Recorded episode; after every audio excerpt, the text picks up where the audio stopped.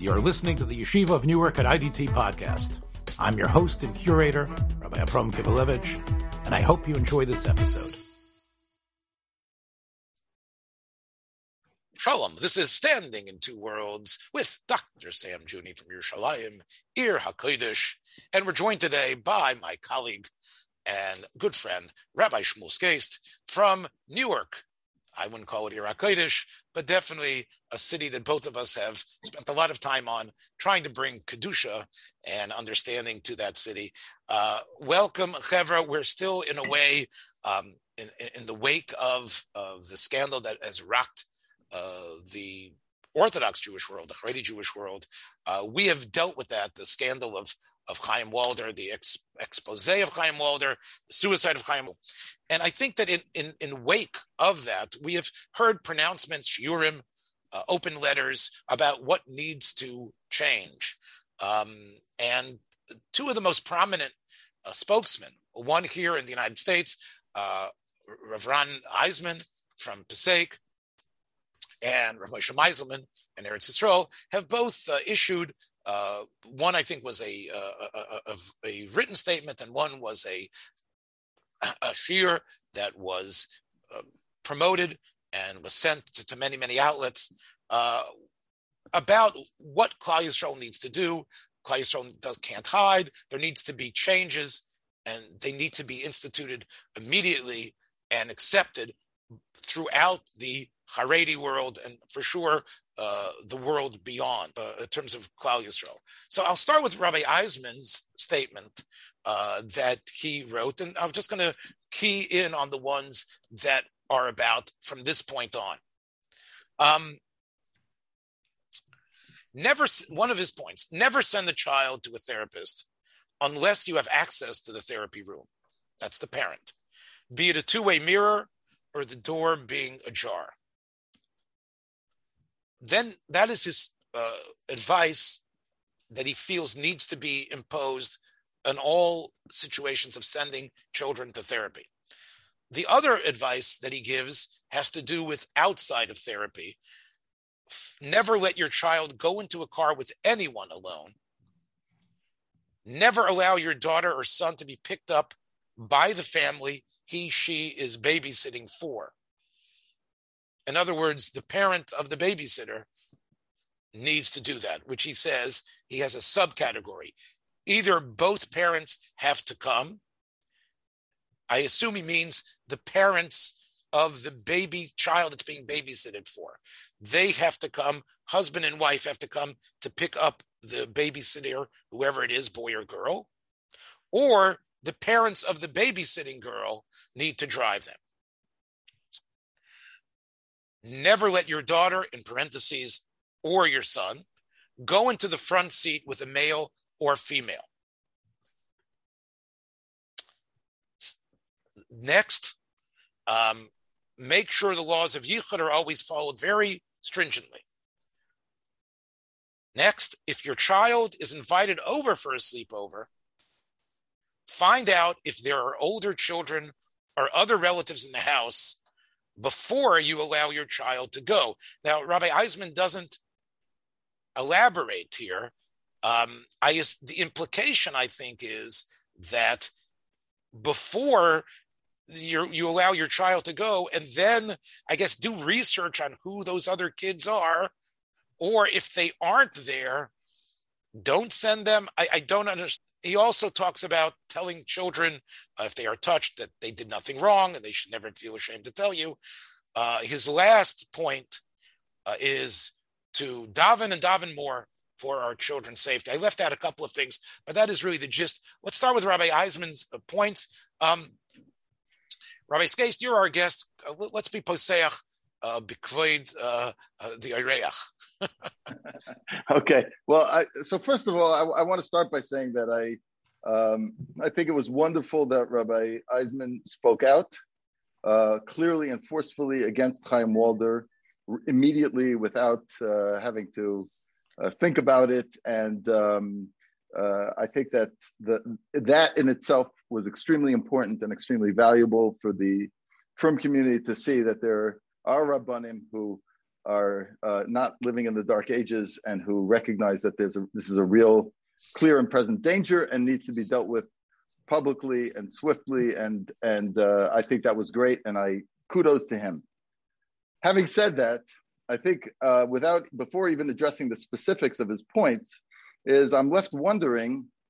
I'm not an expert in uh, abuse in, in uh, abuse, uh, child abuse at all, and I I just have no idea. Are these arbitrary? These to me these sound like arbitrary um, rules that are based on anecdotal things that he may be familiar with that happened in his community. Is there any indication that uh, there's a high percentage of babysitters that get abused in the car on the way to or from the babysitting by a only one parent driving? Is there any indication that uh, know, yes, it's is that an area or a possibility? For sure, but there's also a possibility of getting abused in an elevator, um, going up to the third floor. I mean, I you know, I just I don't know where this is coming from. I don't know if there's any research behind it. I don't think there is. He doesn't cite any. And um, it seems to me a little bit arbitrary. I also wonder about when he, more specifically, when he talks about uh, not letting a child see a therapist alone. Um, you know, I, I, I, I've met in in my, you know, I've been I've been seeing clients for uh, uh, you know over a little bit over three years now, and as a as a rebbe have dealt with many many families. You know unfortunately i think that there are some parents who shouldn't be uh, left alone with their own children. Uh, and that might be even more prevalent than than therapists. Is there really a serious problem with therapists being alone with children? Like that uh, to me that sounds like a dangerous thing to say if it's not backed up by research um, and I, I highly doubt that that is actually the case that the, so that's my initial thoughts it's it's it's somewhat before we get Sam involved here. It is somewhat counterintuitive. I mean, if part of the reason why since you're correct, sometimes the reason the child is seeing the therapist is due to things the parent has done, whether it's aggressiveness, whether it's uh, uh ignoring, whether it's showing too much affection, whatever it is the parent has done. Would the child be able to open up because the child's going to figure out that the door's open, his parents are still here. Again, they've seen enough TV shows to know about two-way mirrors, right? they're not going to somehow not realize unless they're of a very young age, but they're probably going to figure out that, right? And and and can we? And if it's supposed to be a secret that the parents are watching behind, how how do you think the parents are going to be able to keep it from the kid that they know what was happening there behind the closed doors? Um, yeah, I mean, I think if we were going to use two-way mirrors, we'd probably get a bit more mileage out of using them on on how parents discipline their kids and and talk to their kids than on how therapists uh, interact with their uh, child clients. Let's give Ron Eisenman the benefit of the doubt, though, that it isn't just based on some sort of you know idea that he has. That he did he talked it over with a group of people before he wrote it. Um, that doesn't necessarily mean it's correct. Um, uh, Sam, what, what, do you have to say about this advice for therapists? Does, why don't you comment on uh, on the total picture, but specifically about therapy? Okay, not comment, but a torrent of comments. Okay. So first of all, I can assure you that this rabbi did not consult anybody who has any command of the data. Period. These are, as Rabbi Skeist suggested, these are anecdotal, maybe based on um, uh, reports he had had within his own community or from his own congregants, but he's not data based. Okay, so let's just start with that. Um, my second comment um, the idea of not giving total privacy to a therapist and his client is a major dampener in any kind of um, uh, relationship that you can have that's therapeutic.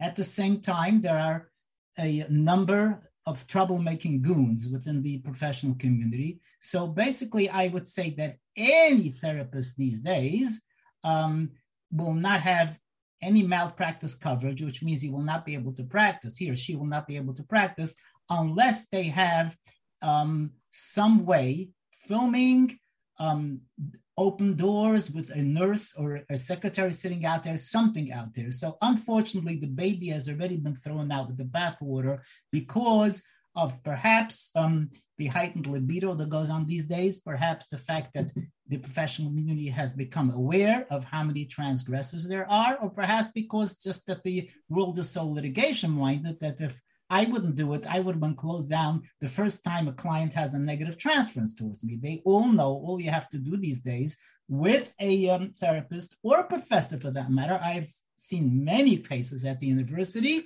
where if a student wants to start some trouble, they first threaten you that they're going to come up with some kind of a scenario. And many of them do come up with it just as a way of getting their way with the professionals. So I would say that's an old issue. The um, the um, shall we say the idea is that the bikoret or the supervision be by dad or mom because often they are Mr. Scrooge to begin with. And if you say, okay, anything you say will be reported to your mom or dad, you're not going to get very far. It's almost like going to your mashgiach. What do you get out of going to mashgiach? He's going to tell the Rosh or call your mother or call your older brother. So it, it, it's it's it's a sham. So um, obviously, then this rabbi did not consult professionals when he made up this this list. That's maybe he consulted with some professional rabbis. I'll give him that but not with any professional knows what he's talking about. So that, that's my first. Sam, what I wanted to clarify with you yeah. are, are you saying that it's become common practice now that every therapy session, just like the police have body cams, that every therapy session now needs to be video uh, needs to be needs to be a video that the therapist puts on so there can be a record of what the conversation was? Okay. When you say need to be, I'm saying in terms of self preservation. I don't think that anybody would last two months before they get, you know, sued. No, I think that no decent malpractice policy is ever given without saying, look, my my son, okay, is a major practitioner, and he was once just accused that um oh, what is it that he was doing um, uh, paperwork or he was talking to people during a session and not taking things seriously. And all he did was send in the video. Here's the video. Check it out. It was obviously you know, it went to a, to a, to a, some kind of overseeing agency and it was dismissed. They say, here's the video session, so and so, et cetera, et cetera. Or that um, you know he sent me emails of some sort. Again, the therapist sends a record of emails, so you have to have it. Otherwise, and I would, I'm not saying it's a good idea but I'm saying in terms of self-preservation, that doesn't exist anymore. I never had meetings with students with a closed door in my office, period. That meant that a lot of stuff could not be discussed. They didn't feel comfortable, but that's that's the lumps. That's what we have for living in the litigation age society, or on the other side, living in an area in, in a in a era where people are either more want to act out or there's enough surveillance that we know of people acting out. I don't know if acting out is, has increased, but that's that's the so that's the truth. Okay, so, so do you believe do you do you believe therefore that the effectiveness of your therapy has been compromised? I think I think it's halfway in hell. Hmm. Very compromised. In other words, when you and look, and I tell people, you should know that I'm recording you. You should also know that if I find out that you're about to do something that's harmful to somebody else or harmful to yourself, I will report it right away. Okay? What does that do? I mean, that's horrible. That's horrible for the therapeutic process of the person, but we have determined at least society has pushed some buttons here and said this is the way you conduct yourself or you're out of this business go go i don't know fix plumbing i don't know okay so one of the things that you pointed out was that in normal therapy uh, that's done and, and case you can you can uh, talk to this as well there is a supervisor that every single case you're involved in, you you are expected to bring this up to a supervisor uh, uh, that's on charge of you or a colleague that you can talk to this about. So uh, that was obviously not present in people in the Haredi world that have these Haredi therapists, or I'm not sure, but clearly not in his case. Uh, talk a little bit about that, how that could also be, if not a panacea, but that could be an extremely helpful thing if that would be adopted. So okay, let's so, let's talk to you first, Sam, and then Rabbi Skeist. Sure. Okay, so I want to make two points. First, there's an idea of controlling yourself, and the idea of make of society making sure that you don't make any trouble. So the whole idea that me, let's assume that this guy, I don't want to talk about this Walder dude. I know, I don't know him. I probably wouldn't have wanted to know him. But let's talk about a therapist somewhere. Let's assume that the therapist is someone who has self-respect and is really committed to helping his clients, right? Um, one of the things you learn in training as a therapist, which is often quite disturbing to the therapist in training, is that, hey, you have the capacity to be a bum. And you say, me? God forbid, I'm totally devoted to people. And we say, yes, we know you're devoted. We know you think you're devoted, and you probably are. But part of you could be also looking to exploit people.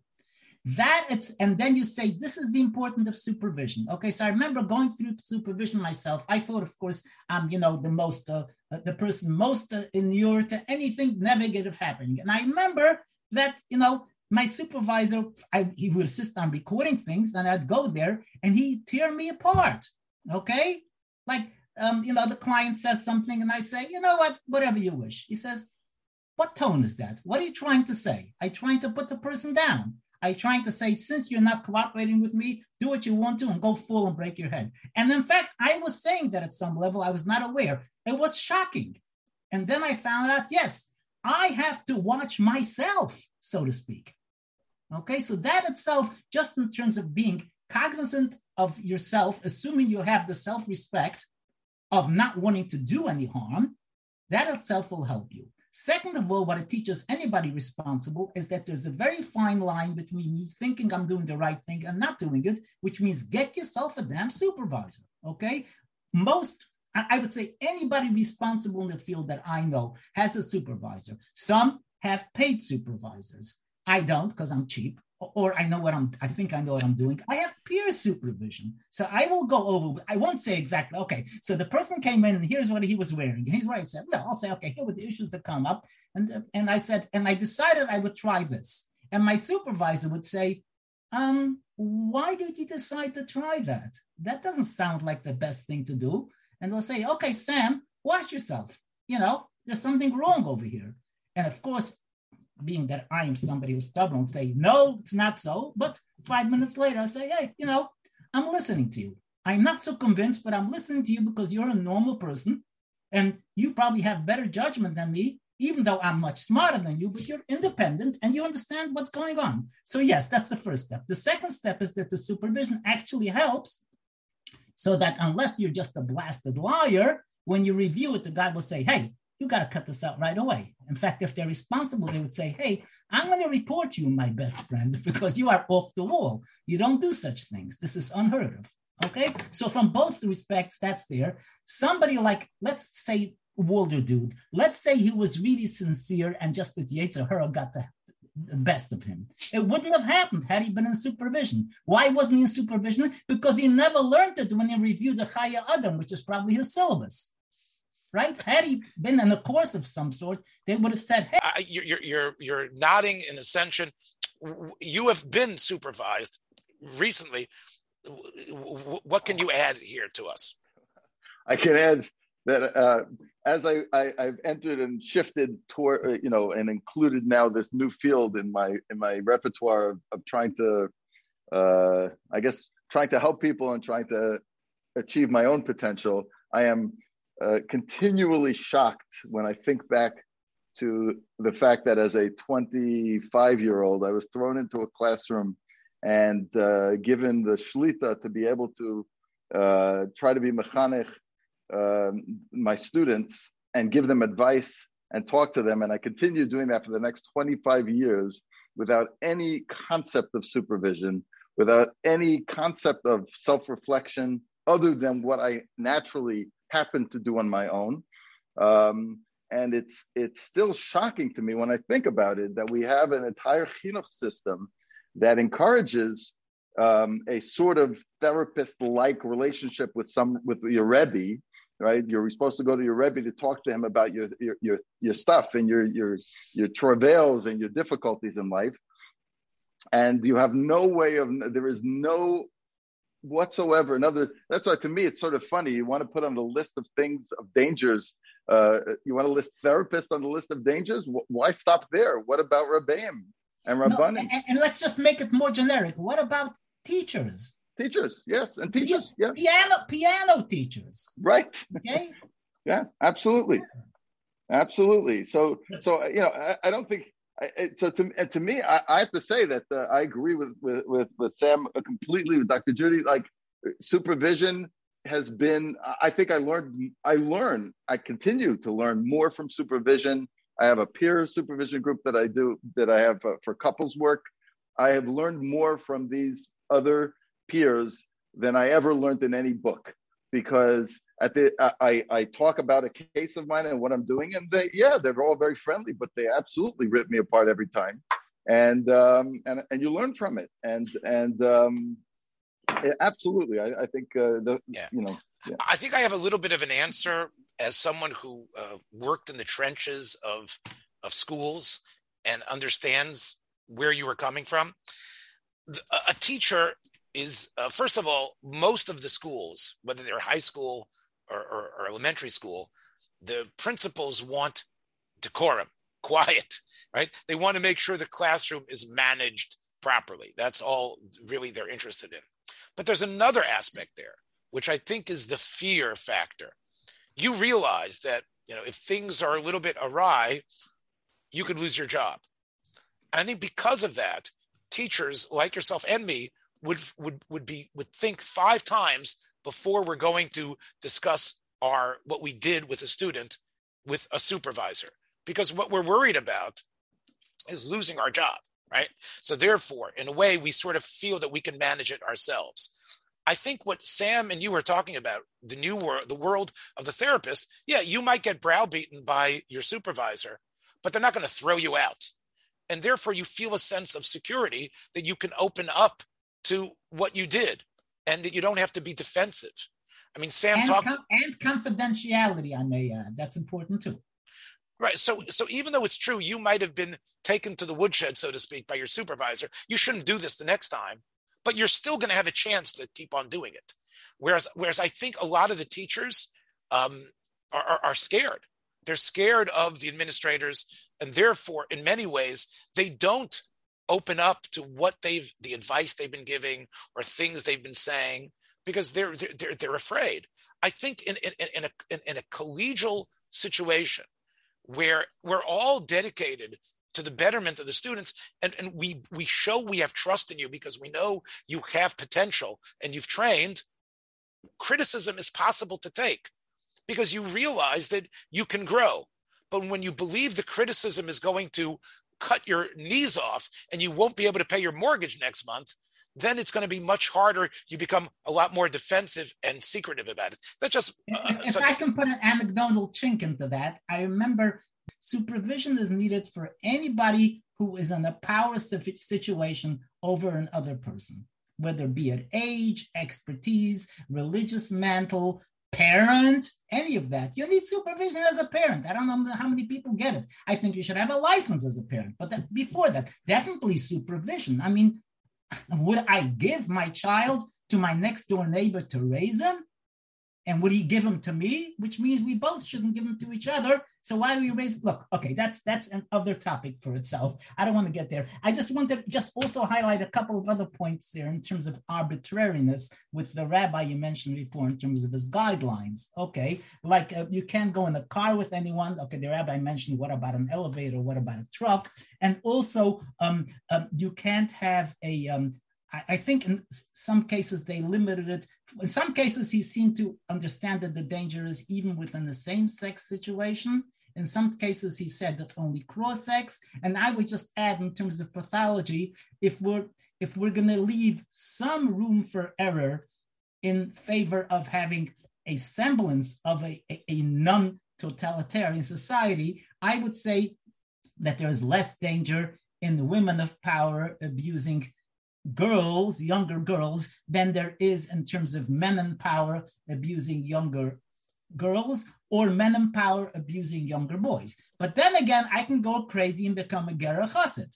What does it mean to become a Gerrer Chassid? To have a ban that on Simchas Torah, you may not carry your child on your shoulders, your boy on your shoulders, if he's three years old or older. Okay? So I can do that. And after I do that, I might as well become a Moonie. I, I, I, don't know. We can go totally off the deep end. There's no question at some point that there is a balance here. Now, you might say it's almost like the balance in COVID. How many people are we willing to sacrifice here? But I understand that's a good that's a good rejoinder, but there gets to be a point where you're just totally suffocated by the dangers around you. And I don't have an answer to that. It probably depends if I've gotten burnt or not. Hmm. So I, I think, uh, Rob, about this, that this creates an incredible uh, atmosphere of, of mistrust uh, between neighbors, between family, between f- different families on the block. Uh, can you t- t- respond to that, Rabbi Skeist, specifically what, what, about you know these uh, admonitions of, of Rabbi Eisenman towards that? Yeah, it it feels again, uh, as I said, and I, I want to reiterate, I, am I'm, I'm happy that he that he put his statement out. I'm not uh, I'm not trying to pick it apart, but it does feel a little bit scary. Do we really need to? Do, is that where the world has gotten to the point where we can't trust anybody and we have to constantly be looking over our shoulders? I I, I don't know. I, I I don't know. Maybe I just grew up in a simpler time, but um, it it seems to me that we lose something if we are uh, if we're living only in fear. And um, yeah so I, I, I just wonder if it has to go to that to that extent. I would just throw in i also before... want i wanted to add one more aspect to put into the mix here. There's a mistake by the rabbis in um, assuming that they or the parent can be the educator here or the person who is on the lookout for abuse. It doesn't work like that. Like I heard when you summarizing what the rabbi, what Rabbi Eisenman said, like um, you have to tell your child not to be guilty. You have to tell them if somebody touches you. You should not be saying that to your child. Uh, whether you tell the child, you would, wouldn't know how to tell a child to feel guilty or not feel guilty. You're not a professional. You meaning you, rabbi, or you, parent.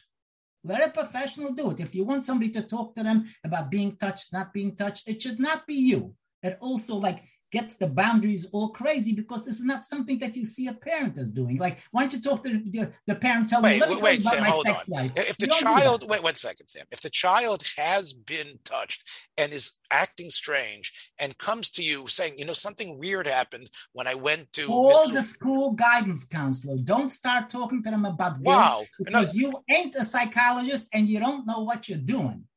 What you're doing might get them more Boy, guilty. That it might make them feel that it's like telling you, oh, you're going to the dentist. Oh, it's not going to hurt.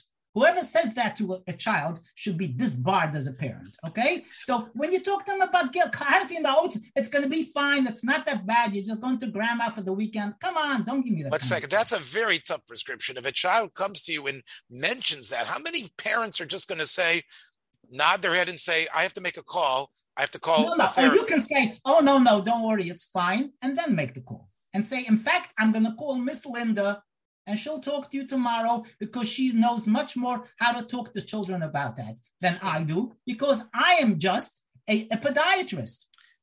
Uh, uh Rabbi Skeist, what do you say about this? This is.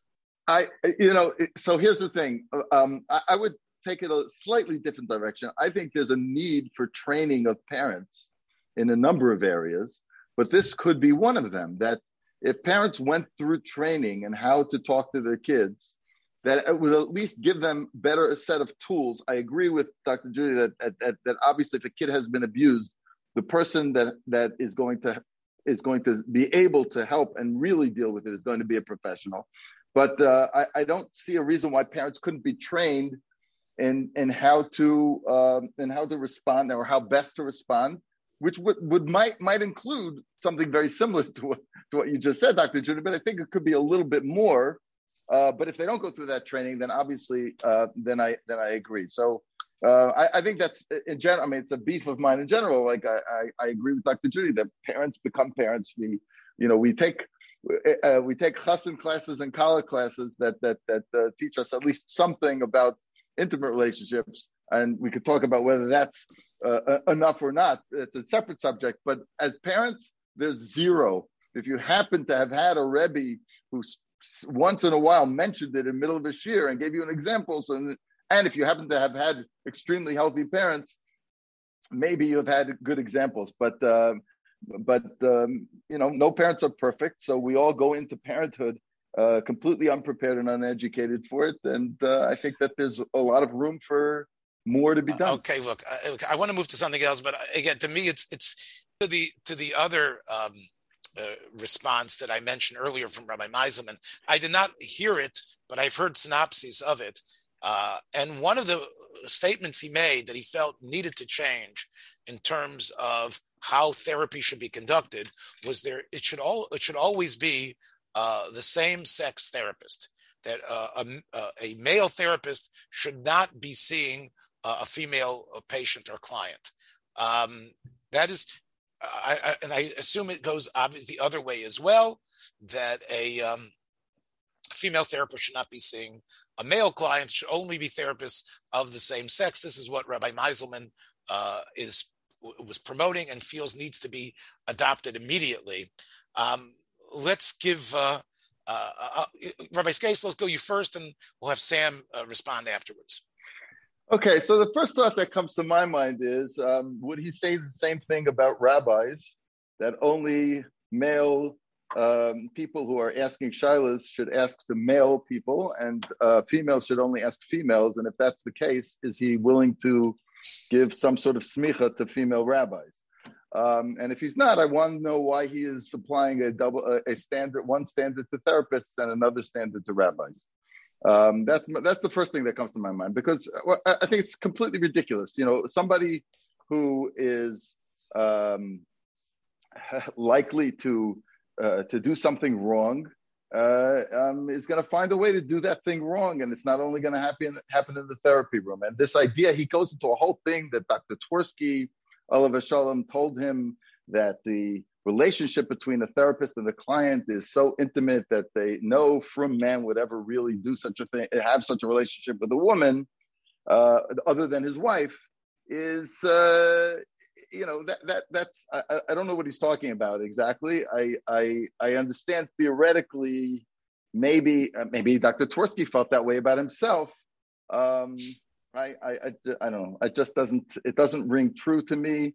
And of course, I do agree 100% that laws of yichud should be followed. On what you said, first of all, you say why not also rabbis? I think we, they should include all kinds of professionals. I mean, medical professionals, uh, driving teachers, come on, the, the sky's the limit. But you see, what's going on over here is that Rabbi Meiselman is uh, limiting himself to the Yetzer that he presumes exists within all people at a certain level of abusing men, abusing women who they have power over. Okay. Now, this is really I am not denying that, but I think the Yetzer Hara is much more bigger than that, and it goes much more beyond sexuality. So this really is a subset of something we call in the business countertransference. Okay, and I'm going to define. I'm sorry, mini lecture, one minute. Okay, transference means that often the relationships you have. Let's talk just about the therapy situation. You as a client the relationship you have towards your therapist and your feelings often are not related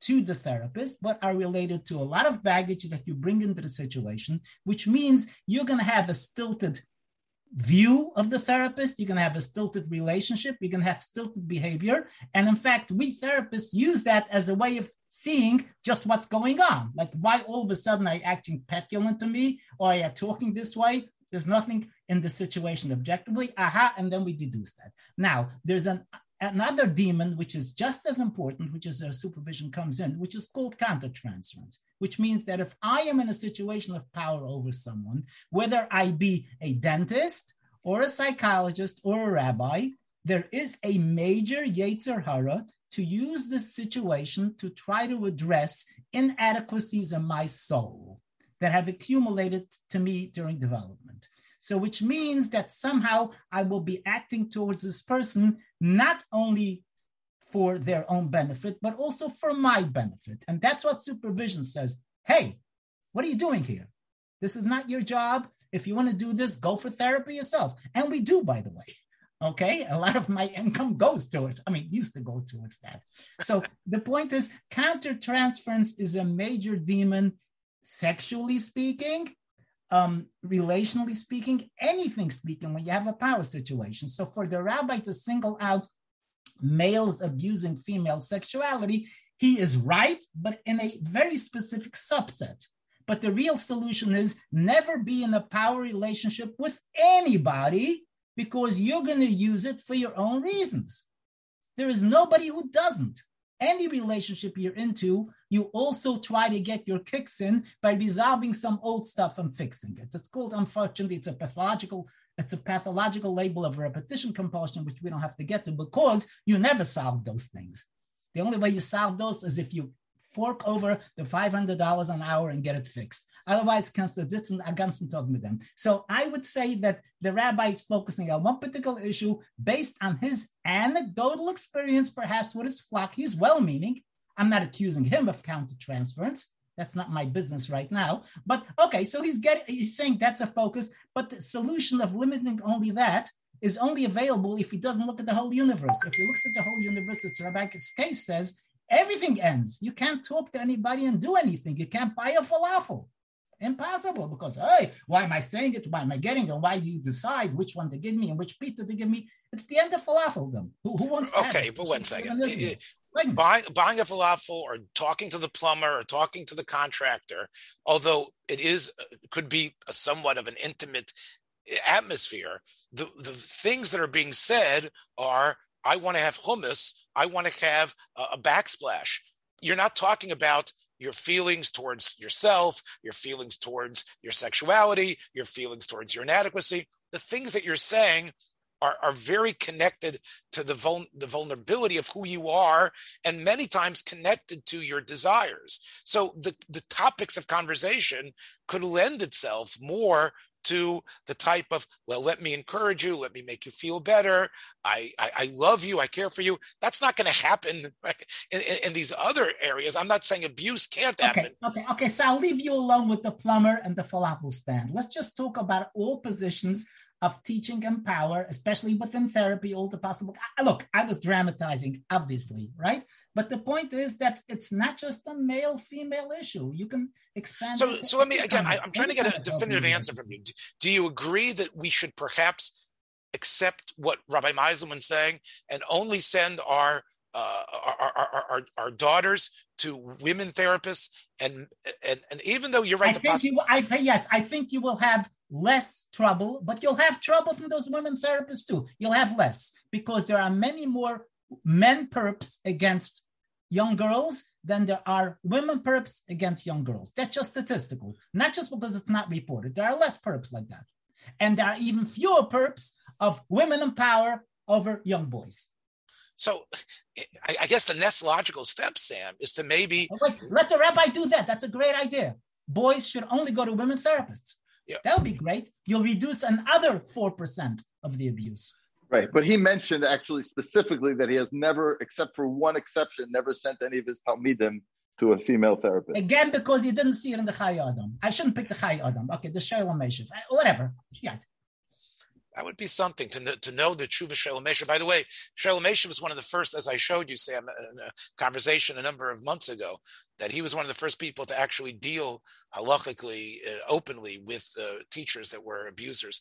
Um, yeah. So just but he, throw... still, he still doesn't come to uh, Albert Ellis. I'm sorry. Yeah, yeah. No. Okay, I'm just saying, you know, show me, since you mentioned, let's be masker him with So, if anything, maybe what we could say, and again, I'm just running with the ball here, that maybe we should, di- you know, there was a period, I guess about 10, 15, 20 years ago, that everybody was so happy that frum men could become therapists. It was like, Baruch Hashem, we've got a new thing that they don't have to be frustrated Rabbeim anymore, uh, trying to, try, trying to take care of wild uh, elementary school students. And right. And they don't have to just be mashgichim or people sitting I there. Think Walder the, was also very excited about that.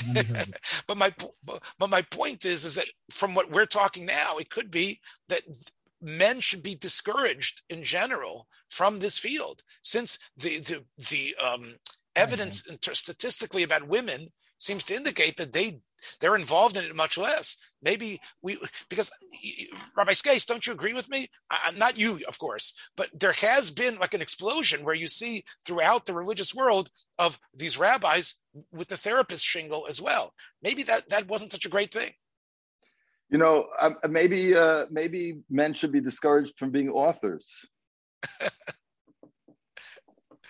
I mean, okay. we, I mean, I don't know. Where, where do right, I'm, I'm saying if Sam, point. I'm saying if Sam is correct, that we we go with the what, what the numbers tell us that the the incidences of of abuse are, are much less with women then again, this should be something like you say that, that, that even yeshiva boys should should shouldn't have a problem going to them because the chances of you being abused by them are much less than going to a male therapist. No, no, wait. You can send girls to gay man therapists. How's that?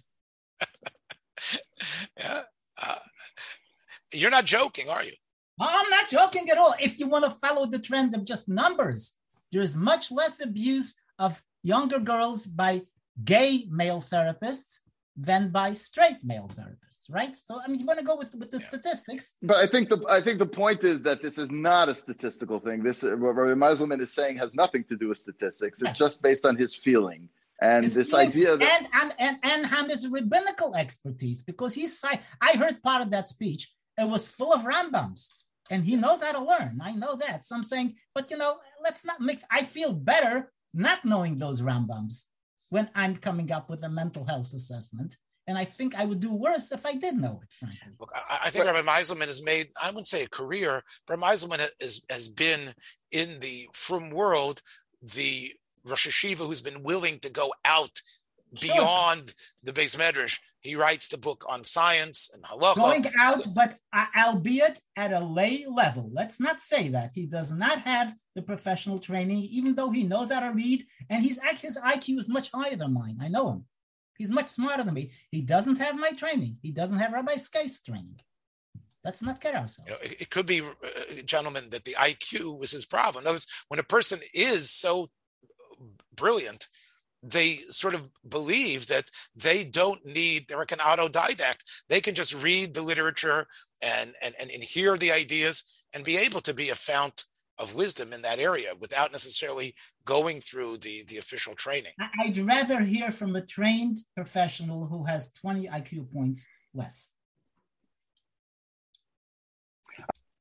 A, a better yardstick uh, and a better way of thinking about what the appropriate therapist is for a particular person rather than the um, you know whether they're male or female. Um, something actually that my aunt who's a psychologist for many many years told me uh, once that always stuck with me. She said when you go to a therapist you should ask a few questions. One of those questions was have you yourself been in therapy? And maybe we could expand it um, to, to include supervision uh, but uh, to me, it, it, it seems like that would be because somebody who has been in therapy themselves and is able to say that um, is uh, is is we know that they are at least working on themselves, that they're searching for uh, understanding and growth in their own life. Uh, I I think that um, recently I had a client actually, a very a very hush of a client, and I happened to mention something that my therapist said, and his eyes went wide and his mouth like his jaw dropped and he said, You have a therapist? I said, Absolutely. I believe in this. And and and and I saw a change in the in the direction that the work took once he realized that this is oh this is not something like he you know oh I'm a, I'm a I'm a terribly disturbed person so I need to be here for therapy like oh this not is something for Michigan only Right, exactly. It was a very, very important moment. So I, I, am wondering what Dr. Juni, whether whether you agree that that might be actually a better yardstick about which therapy. I, I, think it's great, but again, in terms of being afraid of this paranoid issue here of safeguards, it only works insofar as assuring us that this person is trying to do the right thing. It doesn't guarantee that they that they will not do the wrong thing because sometimes it runs away from you and then you delude yourself. So I would say constant supervision or being in therapy right now might be helpful. But even that, you know, I can't keep up with the paranoia. I don't paranoia, or you can call it legitimate concerns. If, yeah. if once you get burnt, you know that's what happens. You're no longer paranoid. You're a realist. So yeah, but no, I agree that sure it's definitely i think somebody who's not been in therapist in therapy is not as good as therapist somebody who is and somebody who's not in supervision is not as effective as somebody is. There's no question. Let, let me put a semicolon and a period to this conversation. The semicolon what i like to, to, to say is based on what rabbi Skeist and, and you are, are, are, are promoting i think also helps in the power imbalance. I think rabbi Skeist when your client heard this you it was no longer that you know you are so much more than me. And therefore you are in a way i have to listen to what you're saying. I am under your spell. Like and therefore hmm, we're both flawed. And therefore there's more of an equality. You happen to have gotten through to the tunnel and you can help me.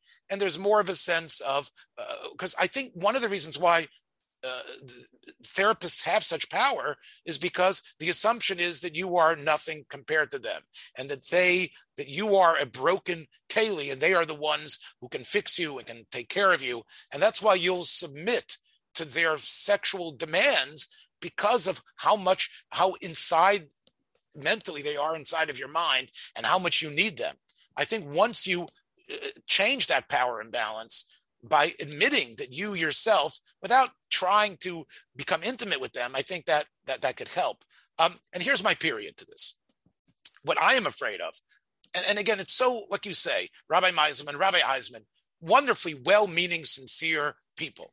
Uh, who, if you say whether it's their IQ or their Harbatzas Torah in terms of Rav Meiselman, in terms of the great yeshiva that he uh, that he has, Rabbi Eisenman in terms of the incredible uh, flowering of a great community in Passaic uh, in, in his shul.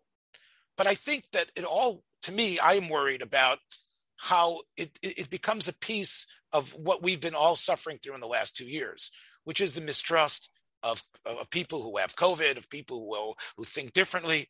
Uh, and, and, the idea, not so much in, in, in opening up in the forum, but rather here's another way we can distance ourselves from other people. Um, the last two years have seen a, a, complete mistrust, shutting off, not engaging, whether it's the fact that you only see people uh, in a masked way. We are dealing with a situation where we are, are suspicious of the other person, where we don't trust another family, and and, and, and, and it's, either it's because they have been unsafe. So I think it's it's all adding to this zeitgeist of of other people are the enemy. Other people are people to be scared of. Other people are people that, even if it's people that before this time we had Shabbos Sudas with, we spent, we went to their chasanas. I, I think it creates uh, a, a, a more accentuates the suspicion and fear that, that that the whole world is really under and i think it feeds into it and that's what i'm a little bit worried about is that the idea of achdus in the community, it, it really is becoming, and you're right, just like COVID. Do you want to take the chance of this happening and perhaps infecting your Zeta or you, and you might end up on a ventilator? In the same way, we are allowing ourselves to accept, again, maybe even beyond the statistic, uh, the statistics should allow complete separate separation from other families we don't trust that family. We don't trust them. You daven with them, you're in shul with them, if they live on this block. But ultimately, we, again, that's what I think the, the message the kids are getting. And that's something which, again, I don't know if I don't have any answers for that. But I think, unfortunately, that might be where we're heading with with all this. So I want to thank both of you for for your time here on this, uh, and and uh, and maybe by talking about it again in this sort of mini therapy session, we'll be able to work things out, and the people listen to it as well. Thanks again. Be well, everyone. Thanks for joining us for another episode from the Yeshiva of Newark at IDT Podcast. Be sure to subscribe on your favorite podcast app so you don't miss a single episode.